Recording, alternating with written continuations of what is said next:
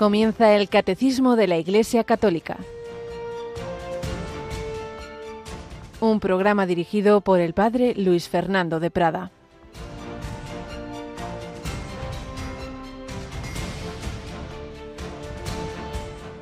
Jesús volvió a los discípulos y los encontró dormidos y dijo a Pedro, ¿No habéis podido velar una hora conmigo? Velad y orad, para no caer en la tentación pues el espíritu está pronto, pero la carne es débil. Alabados sean Jesús, María y José, muy buenos días en este jueves primero de junio de 2023. Bueno, esto implica muchas cosas. Implica que hemos pasado del mes de María al mes del corazón de Jesús, mes eucarístico y mes en que tenemos esa solemnidad del corazón de Cristo y todo el mes tradicionalmente dedicado a contemplar ese amor divino y humano. Pero además, hoy es primer jueves de mes, víspera de primer viernes de mes. Y además es la fiesta de Jesucristo, sumo y eterno sacerdote, que es una fiesta que se celebra al jueves siguiente a Pentecostés y que celebrábamos el domingo pasado. Y por tanto, hoy, una fiesta que tiene su origen en, el obispo español José María García La Higuera, que junto con una religiosa fundó las Oblatas de Cristo Sacerdote, una orden de clausura contemplativa ofrecida, oblatas, ofrecidas por los sacerdotes por nuestra santificación. Y por eso las lecturas de hoy son, hacen alusión al sacerdocio de Cristo. Hay varias posibilidades según el ciclo y este año se nos ofrece la oración de Jesús en Getsemaní. Y uno diría, bueno, ¿y esto qué tiene que ver? Bueno, pues que Jesús es sacerdote ofreciendo la vida, que estaba ofreciéndola ahí en Getsemaní, estaba a punto de, bueno, ya estaba comenzando la pasión, todavía era la pasión del corazón, que en el fondo es el corazón de la pasión y muy pronto sería ya la pasión de todo su ser, de todo su cuerpo, de toda su alma. Y los sacerdotes que acababa de ordenar, ahí están Pedro, Santiago, Juan, les había pedido que velaran con él y se durmieron. Por eso hoy os pedimos esta oración especial, pues por todos nosotros que somos débiles, que nos dormimos tantas veces con nuestras debilidades, con nuestros pecados, pero también tantos sacerdotes heroicos perseguidos Estamos constantemente con noticias de secuestros, de asesinatos de sacerdotes y las noticias que no tenemos, pero en tantos países que lo están pasando tan mal, países comunistas, países de un islamismo radical, en Nicaragua deteniendo, tenemos ese obispo ahí en la cárcel condenado no sé cuántos años, tantas tenemos también sacerdotes que algunos por desgracia pues han caído en, pecados graves, como sabemos, pero otros acusados injustamente. Conozco casos directos muy claros de ello. Bueno, pues por todos ellos os pedimos una oración. Aquí nos acompaña Yolanda Gómez. Buenos días, Yoli. Muy buenos días, Padre. Bueno, antes de que se me olvide y de que recemos por esta intención, recordamos que precisamente el Evangelio nos habla de esa hora santa de Jesús en Getsemaní, y como decía el entonces cardenal Boitigua cuando dio los ejercicios a Pablo VI, la Iglesia quiere recuperar esa hora que los apóstoles se durmieron con lo que llamamos la hora santa. La tenemos esta noche. Esta noche a las 11, las 10 en Canarias, y que se podrá seguir además a través de imágenes, será desde la capilla de los estudios de Radio María aquí en Madrid. Ya lo sabéis, las 11 esta noche como víspera de primer viernes de mes en esta fiesta de Jesucristo sacerdote, pues obviamente será una intención muy importante. Pero hemos empezado este mes del corazón de Jesús y así como hemos tenido nuestras oraciones del mes de mayo, las tendremos de este mes de junio. Y las vamos a rezar después de la hora intermedia, hacia las 12 y 20 de la mañana aproximadamente. Y recordamos que la plenitud del sacerdocio es el episcopado y que este sábado hay un bueno, casi todos los sábados tenemos ahora eventos e-, episcopales, ¿verdad? Pues sí, la verdad que últimamente bastantes, pero bueno, pues este sábado nos vamos a ir hasta Santiago de Compostela para retransmitir la toma de posesión de Monseñor Francisco José Prieto como arzobispo de la Archidiócesis. En esa hermosísima, inolvidable catedral de Santiago, pues desde allí esa toma de posesión. Bueno, pues ahora ya sí os pedimos eh, esa oración, que os unáis a Yolanda y a un servidor en este Padre nuestro por, por los miles de sacerdotes del mundo, en, todas sus circunstancias, pues que el Señor nos ayude. Y recordemos esa frase tan bonita, tan preciosa de, del patrono, uno de los grandes patronos del sacerdocio, el santo cura de Ars, San Juan María Vianney, una frase que recoge precisamente el catecismo, que decía el sacerdocio es el amor del corazón de Jesús. Y es que el Hijo de Dios hecho hombre, que nos sigue amando desde el cielo, prolonga ese amor, en primer lugar, por supuesto, habiéndose quedado en la Eucaristía, actuando en los sacramentos, pero también a través del sacramento viviente, que es el sacerdote, que nos da la bendición, que nos da el perdón de los pecados, que nos da la comunión, etc. Pues fieles a la enseñanza de Jesús, pedimos al Padre por, por todos aquellos que recibimos la participación en el sacerdocio ministerial, pero acordaos que también todos vosotros los bautizados participáis en el sacerdocio común de los fieles, y uno de sus actos principales es precisamente este, la oración.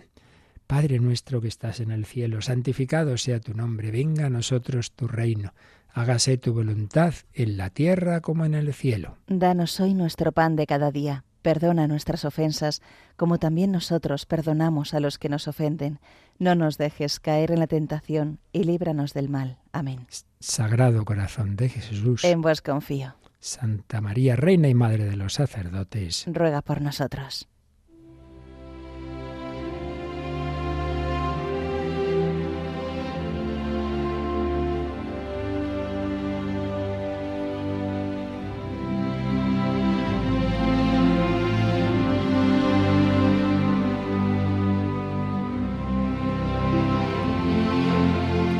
Mucho amaban a los sacerdotes, esta familia de la que estamos hablando, la familia de Santa Teresita del Niño Jesús, esos padres santos, Luis y Celia, de la que vamos recogiendo, vamos recogiendo de este matrimonio, de esta familia, pinceladas de esa vida, una escuela de santidad. Estábamos hablando de la caridad, cómo se vivía en esa casa, en esa familia, la caridad y como escribe el padre Esteban José Piat, en quien fundamentalmente nos basamos, esa caridad tenía lo que podemos llamar florecillas, como se escribieron las florecillas de San Francisco de Asís, graciosas o heroicas.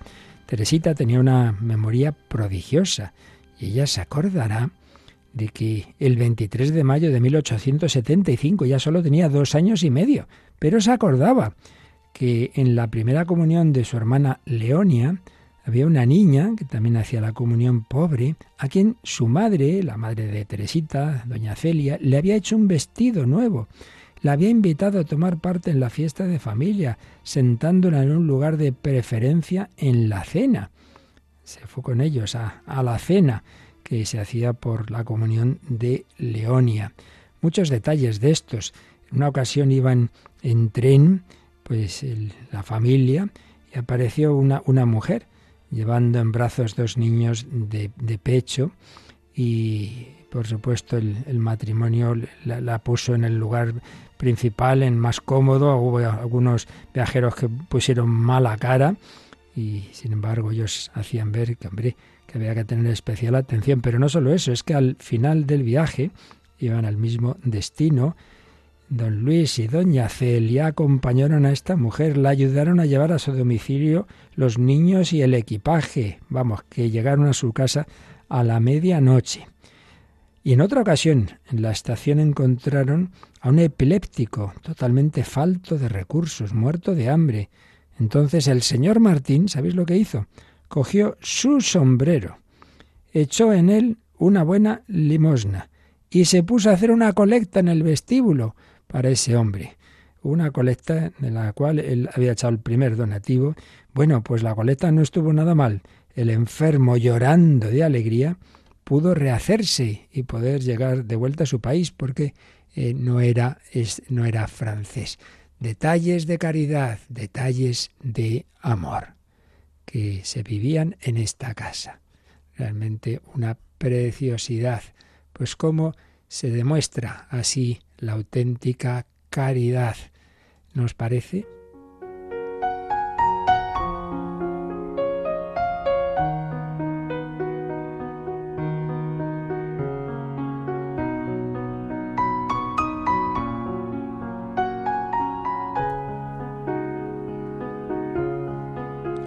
En otra ocasión, Luis encontró en una calle a un obrero borracho, la caja de herramientas al lado.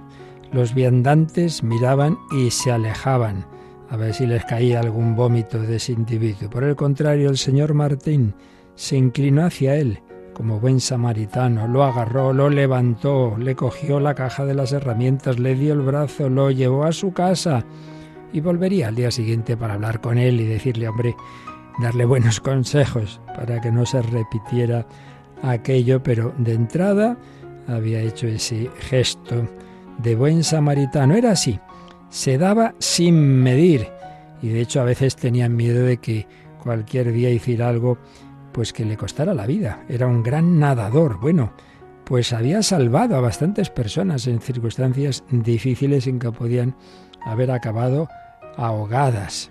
También hubo un incendio en una casa, se metió para librar a una persona anciana. De hecho, la familia, pues más de una vez que tardaba en venir, pensaban, este le ha ocurrido cualquier desgracia, como se mete siempre en todos esos peligros, pues sí, peligros por amor. También, pues luchando en la administración, por ejemplo, para lograr el ingreso en un hospicio a, un vagabundo extenuado, a los mendigos de la época, hacer todos esos trámites con unos, con otros. También la madre pues tuvo un especial empeño en buscar el bien de una niña a la que la verdad no la trataban bien unas institutrices. Se metió en buenos líos y la verdad es que fue pagada con todo lo contrario del agradecimiento. Y por eso pudo recoger una poesía que, que, digamos, se aplicaba a lo que le había ocurrido. Sobre la tierra no todo es rosa, ni bienandanza ni dulce esperanza. Se abre la flor por la mañana, las más de las veces se marchita por la tarde. Se refería a que esa niña en cuya formación ya tanto se había empeñado, luego, pues bueno, a pesar de todo, se iba por malos caminos. Pero ella había hecho todo lo que podía y lo seguía haciendo. Una caridad desinteresada. Eso es a lo que todos estamos llamados. Por supuesto, una caridad que empezaba por la familia. Y lo digo por algo también muy importante y muy actual, el cuidado que tenían de los mayores de la familia, de los abuelos, que eran, ya lo hemos ido contando, huéspedes principales, las niñas, habían aprendido a tener esa caridad, ese saber aceptar las manías propias de los mayores, rodearlos de honores y atenciones. Una familia en la que se vivía eh, la caridad. También con el hermano y la cuñada de Celia, Isidoro, que había sido, ya lo recordaremos, recordaréis, había sido un joven un poco liviano, pero gracias a Dios, el casarse con una mujer de grandes virtudes hizo que madurara, se transformara en un hombre mucho más profundo y serio y cuando le llegaron circunstancias difíciles todo esto se vio. De hecho, negocio que tenía, una droguería, pues en un incendio se quedaron sin nada, todo desapareció. Y su hermana escribía, cuando recuerdo todo cuanto mi hermano ha sufrido por organizar su droguería y veo que todo se ha perdido en un instante, hay que tener mucha fe y resignación para sobrellevar este revés sin rechistar y con sumisión a la voluntad de Dios. Entonces concluía diciendo, Dios bondadoso quiere con estas cosas despegarnos de la tierra y elevar nuestros pensamientos al cielo. Y por supuesto la mayor desgracia que tuvo este matrimonio de Isidoro y Juana fue la que Luis y Celia habían vivido en cuatro ocasiones murió, murió uno de sus hijitos pequeños y entonces eh, Celia pues, pues también eh, le, le escribía lo siguiente, tengo el corazón oprimido como cuando perdí a mis hijos, os imagino a todos llorando, alrededor de ese ser querido muerto en condiciones tan lastimosas. Y sin embargo, Dios paternalmente tenía dispuesto concederos una gracia incomparable, ya que tuvo tiempo para recibir el bautismo. No había ninguna duda, por tanto, de que estaba en el cielo. Sí, esto es muy duro, pero no murmures, Dios es el dueño. Puede dejarnos sufrir eso y mucho más para nuestro bien, pero jamás nos faltarán sus auxilios y su gracia. Era siempre la certeza que tenía este matrimonio. Esta vida hay momentos fáciles y difíciles y muy dolorosos, pero siempre contamos con la gracia de Dios, con la cual todos esos acontecimientos están en la providencia de Dios para lo que realmente importa, nuestra santificación y que lleguemos al cielo. Pues así lo pedimos al Señor por intercesión de esta santa familia.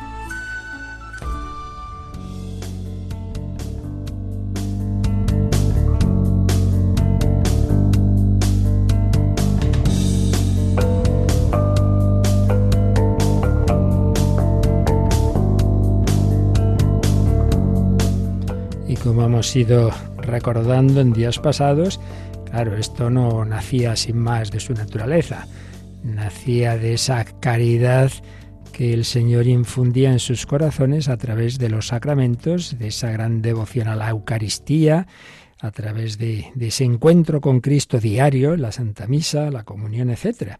Bueno, pues eso es precisamente lo que estamos viendo en el Catecismo la exposición del sacramento rey, el amor de los amores, el sacramento por excelencia, el santísimo sacramento que decimos, la Eucaristía.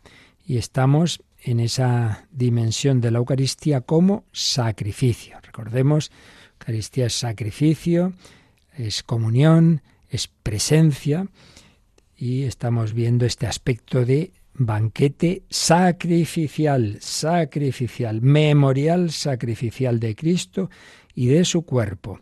Y estábamos viendo ese tema delicado y difícil teológicamente de cómo puede ser, y esto pues decíamos que lo tuvo que precisar el concilio de Trento ante las objeciones que ponían los protestantes, Lutero, Melanchthon, etcétera, Calvino, cómo podía ser que los católicos decimos que cada celebración eucarística, cada misa es un sacrificio. No, si solo hay un sacrificio, que es el sacrificio de la cruz, que es eso, hay varios sacrificios.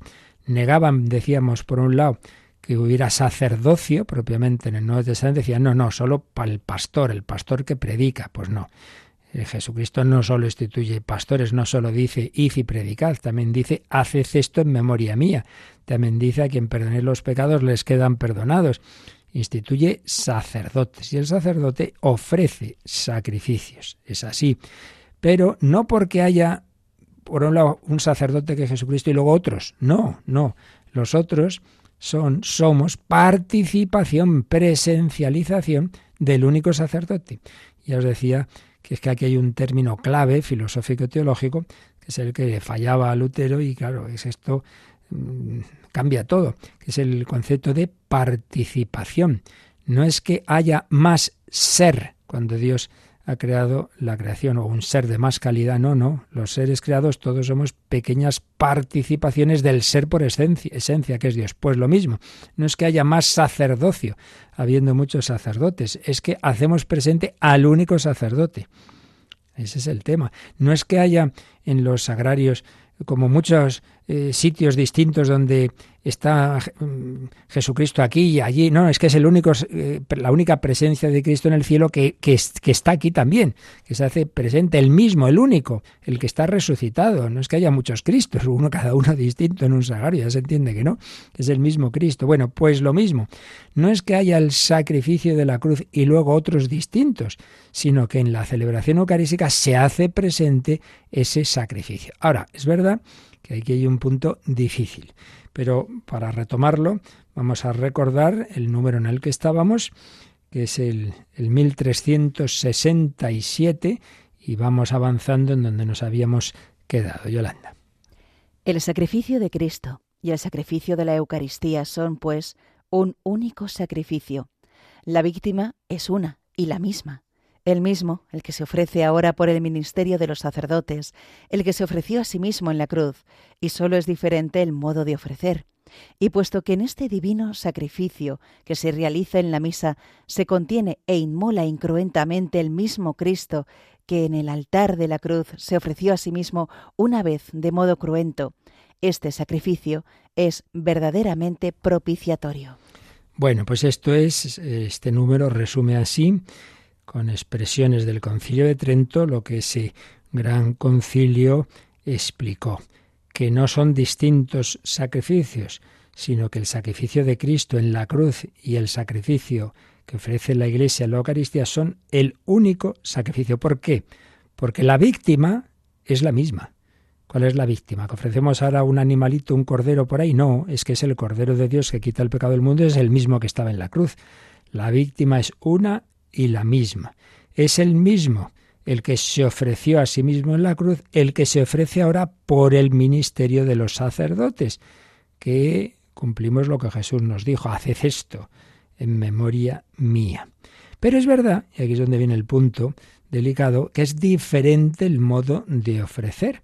En la cruz Jesús se ofreció cruentamente, derramando hasta la última gota de sangre. Pero en cambio ahora, pues no, es de modo incruento, pero sigue siendo el mismo sacrificio. El que se ofreció entonces de modo cruento, ahora se ofrece de modo incruento, pero se ofrece el mismo, se ofrece al Padre, se ofrece por nosotros. Bueno, y esto, ¿cómo podemos entenderlo? En primer lugar, repito lo que siempre digo, que ya lo dije el día pasado. Nosotros, la revelación no es para saciar nuestra curiosidad, no es para que los teólogos que están aburridos pues den vueltas a las cosas, no intenten ahí pasárselo bien dando haciendo muchas cábalas. No, no, la revelación tiene un fin práctico. Y es que vivamos lo que realmente nos hace falta para llegar a nuestro fin. Esto siempre es, porque a veces hay preguntas, aquí llegan muchas preguntas y uno dice, mire, yo qué sé, eso ya en el cielo nos enteraremos, a veces hay preguntas de pura curiosidad. Y Dios no nos dice las cosas para saciar nuestra curiosidad, sino nos dice lo que necesitamos saber para actuar bien. Insisto, la revelación tiene un fin práctico, en el buen sentido de la palabra práctico, de que sepamos obrar lo bueno, lo verdadero que nos conviene, pero no para que indaguemos cosas que ya tenemos toda la eternidad para enterarnos. ¿De acuerdo? Bueno, entonces, desde este punto de vista, lo importante es, bueno, pues yo creo esto, que luego lo sepamos entender mejor o peor con una teoría con otra. Bien está, pues sí, la teología hace bien en intentar penetrar en lo posible, bueno, si eso nos ayuda, pero nada más. Entonces, las teorías son teorías, son formas que nos pueden ayudar, pero repito, en cualquier caso nos quedamos con el dato de la fe. Y el dato de la fe es este, que ahí en la celebración eucarística se hace presente ese mismo sacrificio de la cruz. Pero es verdad que el reflexionar, reflexionar, sobre ello puede ayudarnos, puede tener ese fin que digo de tipo práctico, en concreto, que nos ayude a vivir mejor la Santa Misa. Entonces, resumo rápidamente, bueno, a su vez, siguiendo lo que, eh, como resumía quien nos explicó eh, la Eucaristía en su momento, cuando uno estaba ya a punto de ordenarse, un gran teólogo, cuyas charlas a veces oímos aquí, el padre Cándido Pozo, ya falleció, pues él tenía una gran capacidad de síntesis. Entonces nos recordaba cómo había habido diversas teorías de los teólogos católicos eh, para mm, intentar eh, responder a esa objeción que ponían los teólogos protestantes como Melanton. Este Melanton decía, decía, claro, esta era una manera de plantear las cosas, que para que haya un sacrificio, un sacrificio debe haber matar a una víctima. Bueno, eso lo dirá usted, no tiene por qué, pero bueno, que había que matar a una víctima, debía haber una inmolación. Entonces, supuesto que eso fuera verdad, pues hubo algunas respuestas, algunas teorías de teólogos católicos, bueno, pues cada una con sus aspectos que pueden ser interesantes, pero mm, son teorías nada más.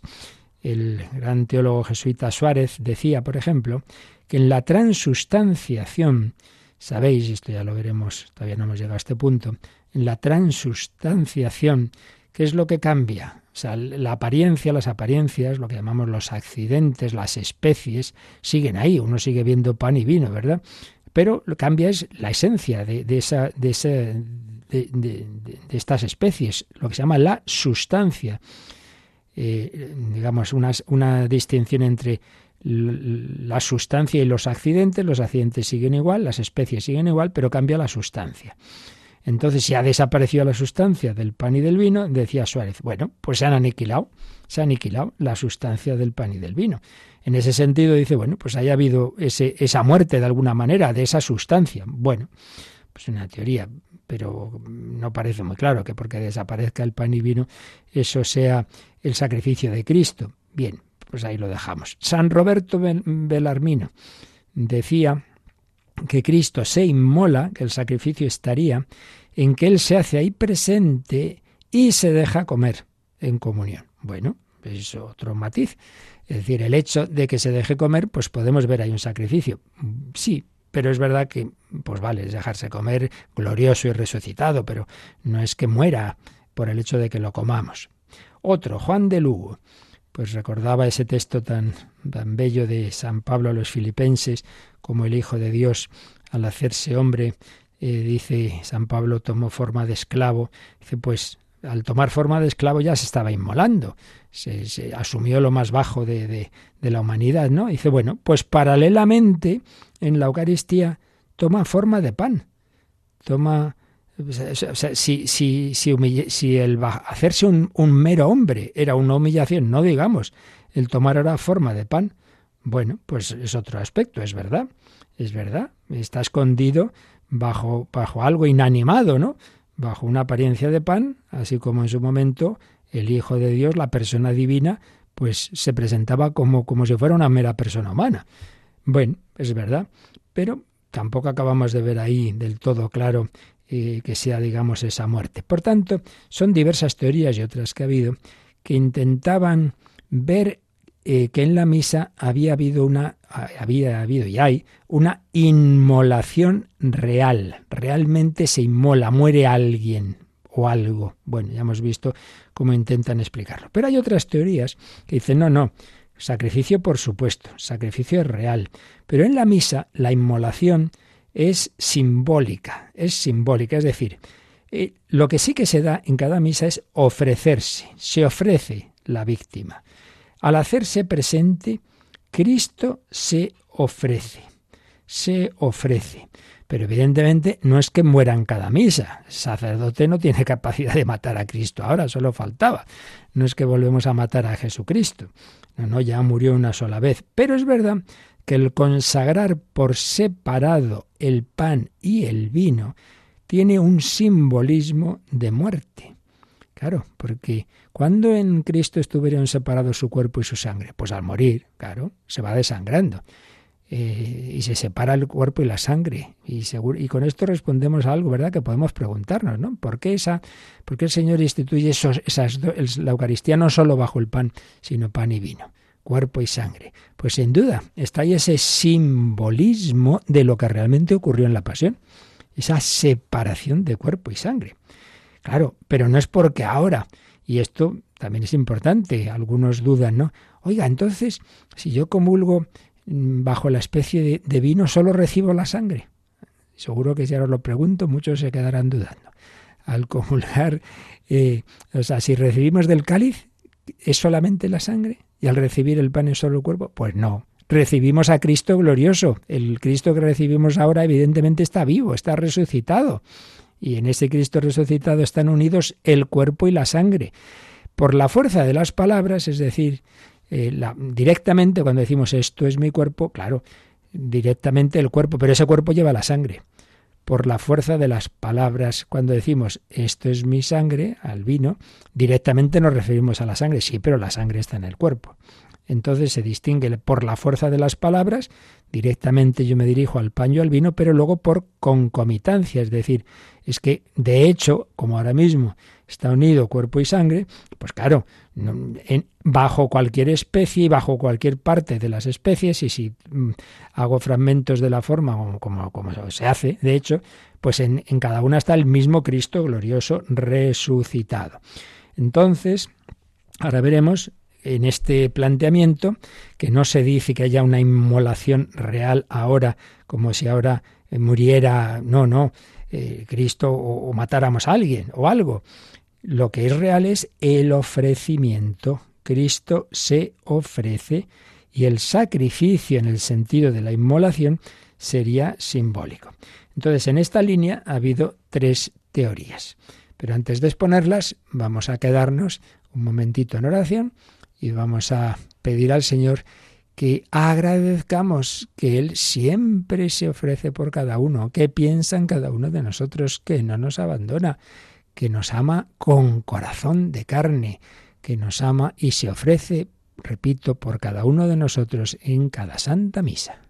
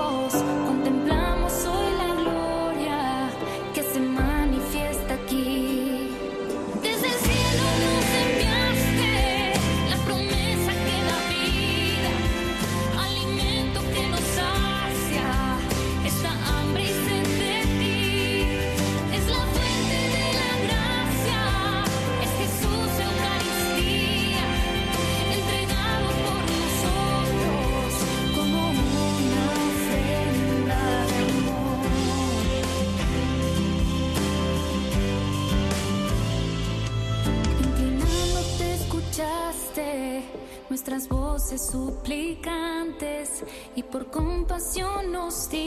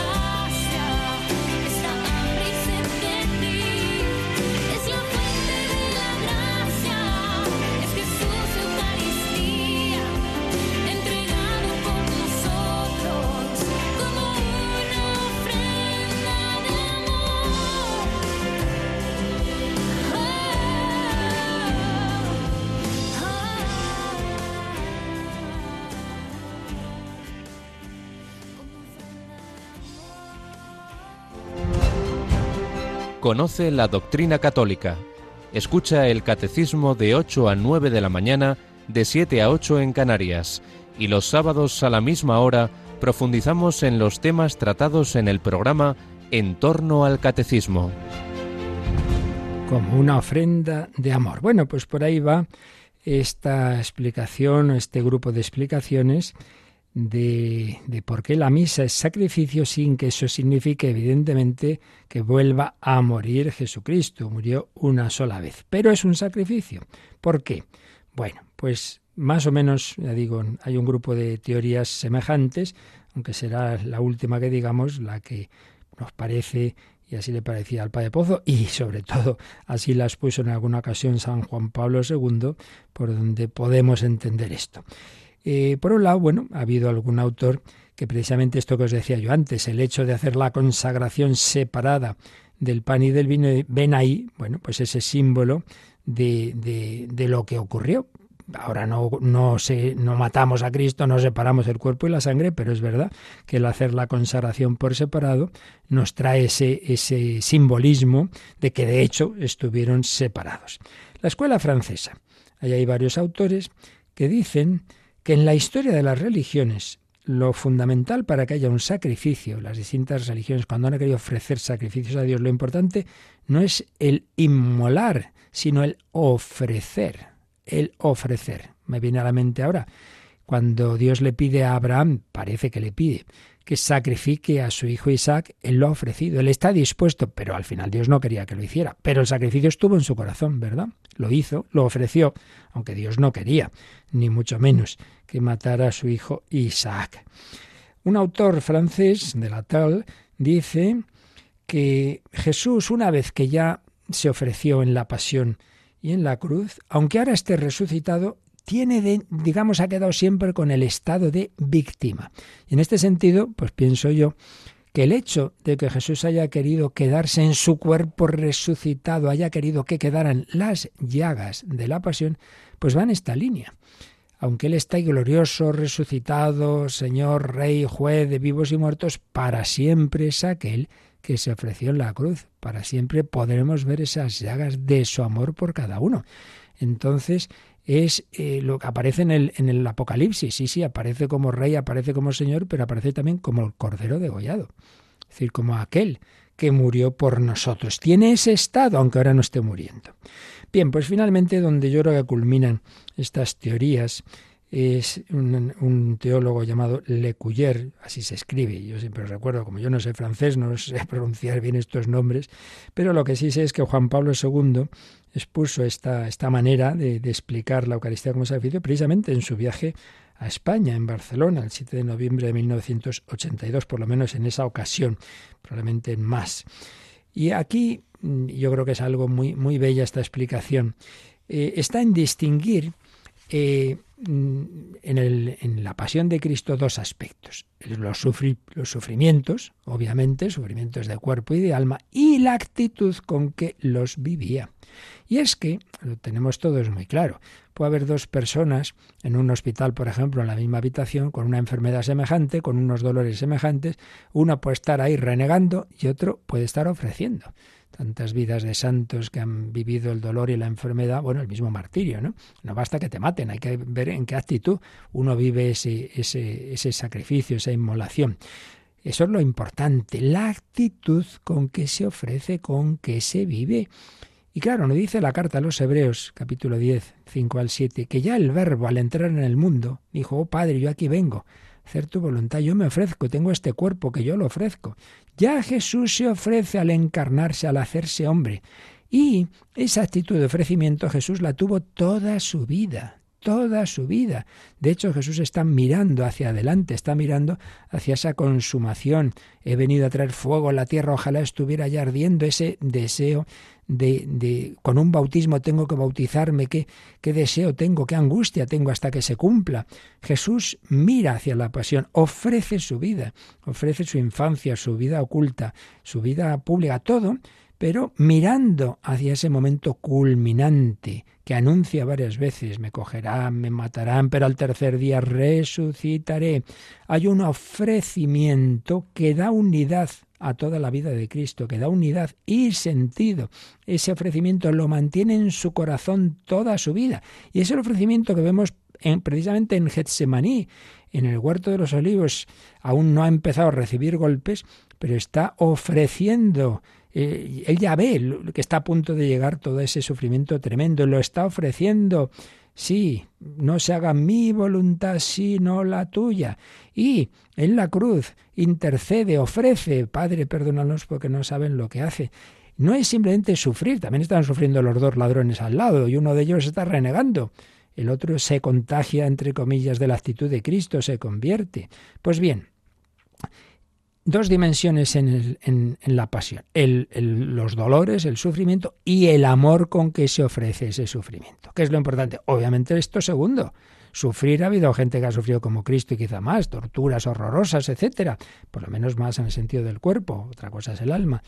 Pero no, no es simple, no es eso, es la actitud, es el corazón, es cómo el Señor eso lo ha ofrecido por amor. Pues bien, una vez que ha resucitado, dice la carta a los hebreos, esto es muy importante, que ha entrado en el santuario del cielo, el Santa Santorum. Recordemos que el sumo sacerdote entraba en el Santa Santorum en el templo de Jerusalén el día de Yom Kippur, una vez al año, a ofrecer un sacrificio de expiación. Pues bien, la carta a los hebreos que hace ver a los judíos que se han convertido al cristianismo que Cristo es el sumo sacerdote en el que se cumplen todas las profecías sobre el sacerdocio y el, y el culto y, el, y los sacrificios. Dice, es el sumo sacerdote y el verdadero Santa Santorum es el cielo. Él ha entrado en el cielo. ¿Y qué ofrece? ¿Cuál es el sacrificio expiatorio? Pues ofrece lo que él ha vivido. Él ofrece esa pasión, él muestra al Padre esas llagas. Entonces, Cristo ofrece un sacrificio celeste ¿Qué ofrece? Los dolores que, que tuvo, la muerte que tuvo. Ahora ya en el cielo no muere, pero ofrece. Entonces mirad, antes de la pasión, Cristo mira hacia el futuro, mira hacia adelante. Sí, al Hijo del Hombre lo cogerán, lo matarán, está ofreciendo lo que va a vivir. Después de la pasión, resucitado y glorioso, y en el cielo, mira hacia atrás. Padre, yo ya he ofrecido mi vida, pero ahora el mismo amor que me llevó a sufrir y morir en la cruz, este amor con este amor sigo intercediendo por aquellos por los que lo hice.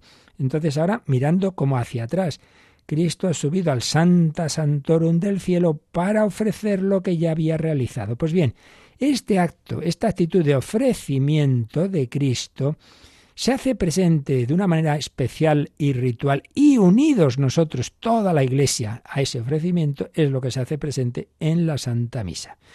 Entonces, ¿por qué la misa es sacrificio? ¿Porque vuelve a morir Cristo en ella? No, porque en ella se hace presente lo más importante de aquel sacrificio de la cruz, que era el acto de ofrecimiento, el amor con que Cristo ofrecía, con que Cristo sufría y moría. No volvemos a matar a Cristo, no vuelve a sufrir, pero sí hace presente ese corazón con esa actitud de amor. Yo aquí en esta misa, eh, con el amor que te tenía sufriendo en la cruz, ahora Ahora ese mismo amor yo estoy ofreciéndolo por ti que estás aquí. Por ahí va la cosa, dentro del misterio. ¿eh? Con esto no pretendemos, ya está, clarísimo, porque esto no son matemáticas. Pero creo que nos da bastante luz esta explicación. Es el mismo Jesucristo, el mismo sacerdote, es la misma víctima y es el mismo acto de amor y de ofrecimiento. En aquel momento, de hecho, desgarrándose, muriendo, separándose cuerpo, alma y sangre, y ahora no, pero sí con el amor, ofreciendo con el mismo amor que entonces estaba sufriendo, que estaba muriendo. Cristo se hace presente en la Eucaristía con ese ofrecimiento, con ese acto que es el que dio valor a la cruz, porque repito, el sufrir por sí mismo no, eso no es redentor. Y repito, mucha gente sufre, pero muchas veces sufre mal y al revés, se, se revela contra Dios. Lo importante es cómo sufría Jesús. Por tanto, en la misa se hace presente de manera incruenta. Ahora no, ahora no nos, no, no, no, no se hace presente esa muerte en el sentido físico, pero sí el acto que dio valor al dolor y a la muerte, que es el ofrecimiento del corazón. Propiamente lo que ocurrió en el Calvario de esa manera sangrienta, claro, eso es irrepetible, eso es histórico, pero el acto que dio valor a la cruz eh, y que hizo que fuera un sacrificio redentor, eso sí se hace presente. Bien, esta es la explicación eh, de bastantes autores, y ya digo que no solo ya de teólogos, sino que Juan Pablo II la recogía en alguna catequesis, y creo que en cualquier caso pues es muy coherente pues con, todos los datos teológicos. Y bueno, pues lo que nos importa, como os decía antes, más que elucubraciones, es que lo importante es que de lo que sí que tenemos que estar seguros es de que aquí, en esta santa misa en la que yo estoy, Jesús se ofrece por mí, me ama con ese amor que tenía en la cruz. Y ahora pues me dice, mira, toma, toma, este cuerpo y sangre que, que murieron por ti en la cruz, toma, toma. Yo lo ofrecí y lo ofrezco ahora.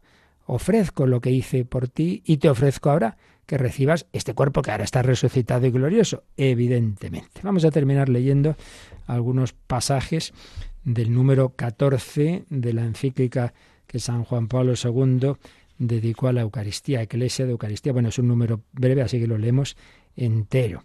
Dice, la Pascua de Cristo incluye con la pasión y muerte también su resurrección. Es lo que recuerda la aclamación del pueblo después de la consagración. Proclamamos tu resurrección, anunciamos tu muerte, proclamamos tu resurrección, ven Señor Jesús. Efectivamente, el sacrificio eucarístico no sólo hace presente el misterio de la pasión y muerte del Salvador, sino también el misterio de la resurrección que corona su sacrificio. ¿Veis? Esto es importante. La misa no solo se hace presente la pasión y muerte, sino es el misterio pascual, claro, culmina la resurrección. Por eso el que se hace presente, el que está ahí presente es Cristo resucitado. No recibimos un cadáver, cuidado. Recibimos a Cristo resucitado, que está entero, como os decía, bajo cualquier especie, bajo cualquier parte de las especies. En cuanto viviente y resucitado, Cristo se hace en la Eucaristía pan de vida, pan vivo. Juan 6:51. San Ambrosio lo recordaba a los neófitos como una aplicación del acontecimiento de la resurrección a su vida. Si hoy Cristo está en ti, Él resucita para ti cada día, cada día se te da ese Jesús resucitado. San Cirilo de Alejandría a la vez, a su vez, subrayaba que la participación en los santos misterios es una verdadera confesión y memoria de que el Señor ha muerto y ha vuelto a la vida por nosotros y para beneficio nuestro. Sí, participamos en este sacrificio en el que Cristo resucitado para beneficio nuestro, Cristo murió y resucitó para nuestro beneficio. Y ese beneficio, esos frutos los recibimos de una manera muy especial, pues precisamente ahora, viviendo, participando en la Santa Misa.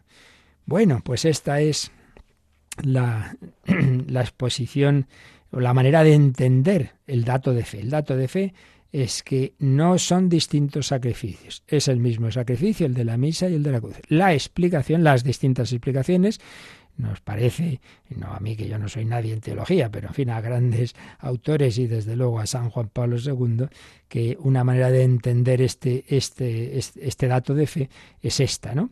Que lo realmente importante no era el, el sufrimiento en sí mismo, sino el acto de amor con que Cristo ofrecía ese sufrimiento. Y ese ofrecimiento es el que se hace presente en la cruz, en el perdón, el sacrificio de la misa, con toda la iglesia incorporada. Y ahí es donde vendría el siguiente número que nos dice que sí, que la Eucaristía es sacrificio de Cristo, pero además es sacrificio de la iglesia. Esto lo explicamos el próximo día, pero vamos a terminar por lo menos leyendo este número que completa el anterior, el 1368.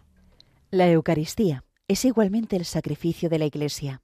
La Iglesia, que es el cuerpo de Cristo, participa en la ofrenda de su cabeza. Con él, ella se ofrece totalmente, se une a su intercesión ante el Padre por todos los hombres. En la Eucaristía, el sacrificio de Cristo se hace también el sacrificio de los miembros de su cuerpo. La vida de los fieles, su alabanza, su sufrimiento, su oración y su trabajo, se unen a los de Cristo y a su total ofrenda, y adquieren así un valor nuevo. El sacrificio de Cristo presente sobre el altar da a todas las generaciones de cristianos la posibilidad de unirse a su ofrenda. añade un texto en letra más pequeñita como complemento. En las catacumbas, la Iglesia es con frecuencia representada como una mujer en oración, los brazos extendidos en actitud de orante. Como Cristo que extendió los brazos sobre la cruz por Él, con Él y en Él, la Iglesia se ofrece e intercede por todos los hombres. Como veis, este número pues viene a reforzar esa explicación porque nos dice que la Eucaristía, que es sacrificio de Cristo, es también sacrificio de la Iglesia. ¿Y por qué? Pues por este aspecto que decimos, de la ofrenda. Esto es lo importante, el ofrecimiento. Por eso tú, cuando ofreces cada mañana tu día, tu vida, los momentos buenos y malos, los sufrimientos, las salidas, todo eso, pues estás uniéndote al sumo sacerdote que llevas a la misa de hoy. Pues eso, ofrece tu vida. Todo, todo, todo. Que, que cada misa está, estamos llamados a incorporar ahí nuestra vida, el ofrecimiento. Que luego pasa esto o pasa lo otro, bueno, eso ya veremos, pero tú lo has ofrecido. Bueno, pues ya este número lo explicaremos con calma, pero de momento nos quedamos con esta clave. Lo principal es el amor del corazón, el corazón de Cristo y el corazón del cristiano, con que estamos llamados a ofrecer, unidos a Él, por Cristo, con Él y en Él, ofrecer nuestra vida, nuestras alegrías y sufrimientos y cuando llegue también la muerte, como Cristo toda su vida estaba ya ofreciendo esa muerte y ahora, después de resucitado, ofrece aquello que vivió. Así lo meditamos un poquito, dando gracias a ese corazón de carne que late, que latió, que sigue latiendo por cada uno de nosotros. Y tenemos unos momentitos para vuestras consultas. Participa en el programa con tus preguntas y dudas. Llama al 91005 9419. 91005 9419. Puedes escribir un mail a catecismo o escribirnos un mensaje al teléfono de WhatsApp 668 594 383 668 594 383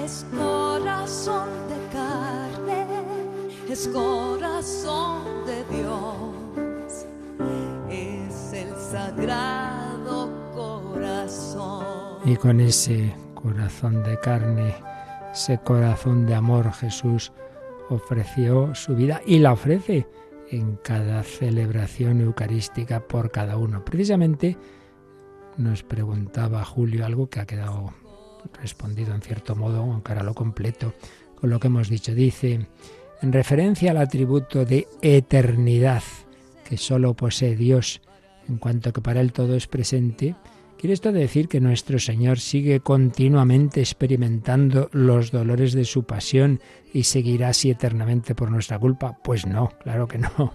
A ver, hay que distinguir Dios, su naturaleza divina, y la naturaleza humana que asume el Hijo de Dios al entrar en el mundo. Claro, esa naturaleza humana, los actos que vivió, esos los vivió en un momento histórico y solo en ese momento histórico. Otra cosa es la actitud divino-humana con la que eso vivió. Bueno, eso es lo que queda en el corazón, ese amor. Pero el sufrimiento como tal, la muerte como tal, Eso fue en aquel momento, no ahora. Y es lo que precisamente hemos estado viendo, ¿no? Entonces, primero porque hay que distinguir lo que es Dios en su naturaleza divina y lo que vivió en la naturaleza humana. La naturaleza humana lo que vivió, lo vivió solo cuando lo vivió. Si no es que por esa regla de tres también eternamente se está encarnando, eternamente... No, no, no. Ocurrió cuando ocurrió. Pero, eso sí, esos actos, esas actitudes quedan en ese corazón. ¿Tenemos alguna llamada también, Yolanda? Sí, nos ha llamado Dori de Alicante y bueno, pues nos ha contado que su hija hace poco hizo eh, la primera comunión y que todo lo que les regalaron lo donaron a, una ONG para que ayudara a otras personas que lo necesitaran. Y ella se pregunta que cómo puede ayudar o influir en más personas para que se den cuenta que esas comilonas o esos precios de cubierto tan altos, pues que, que no lo gasten en eso, sino que puedan ayudar a otras personas. Quiere saber si cómo ella podría influir o si hay algún grupo que se dedique un poco a, esto. Bueno, ese es un tema eterno. Yo cuando estaba en parroquias, los sacerdotes lo hablábamos. Entonces decíamos, pues eso, en las reuniones de preparación de los padres, lo decíamos, mirad, lo importante es esto, lo otro, eh, no hagáis grandes cosas, eh, podéis ofrecer por, por, los niños que, pues esto, que se acostumbren, pues por ejemplo eso, que haya una parte que se ofrezca a estas intenciones de caritas.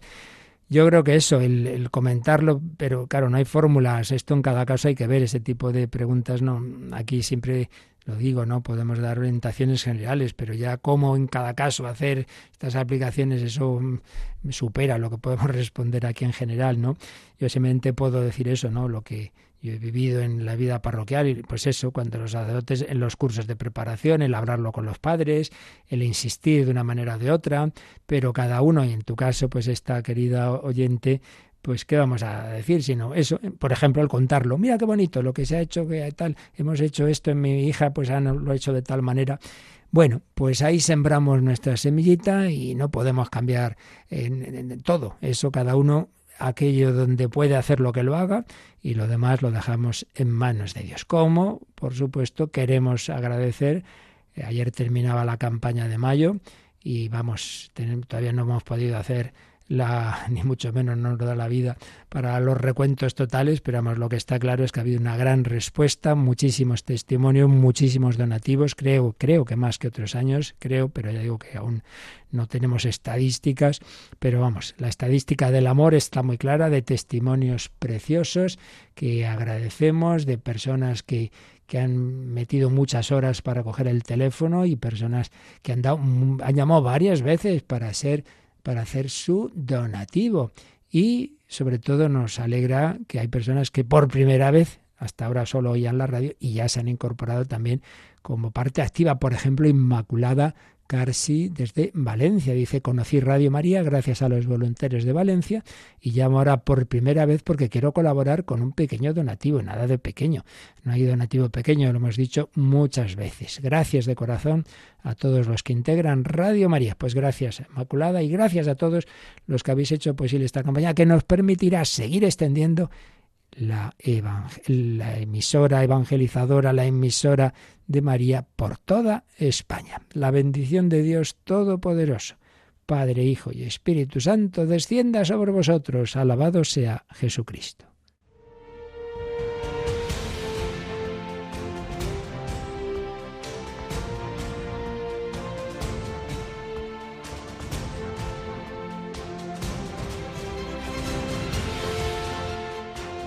Han escuchado en Radio María el Catecismo de la Iglesia Católica, un programa dirigido por el Padre Luis Fernando de Prada.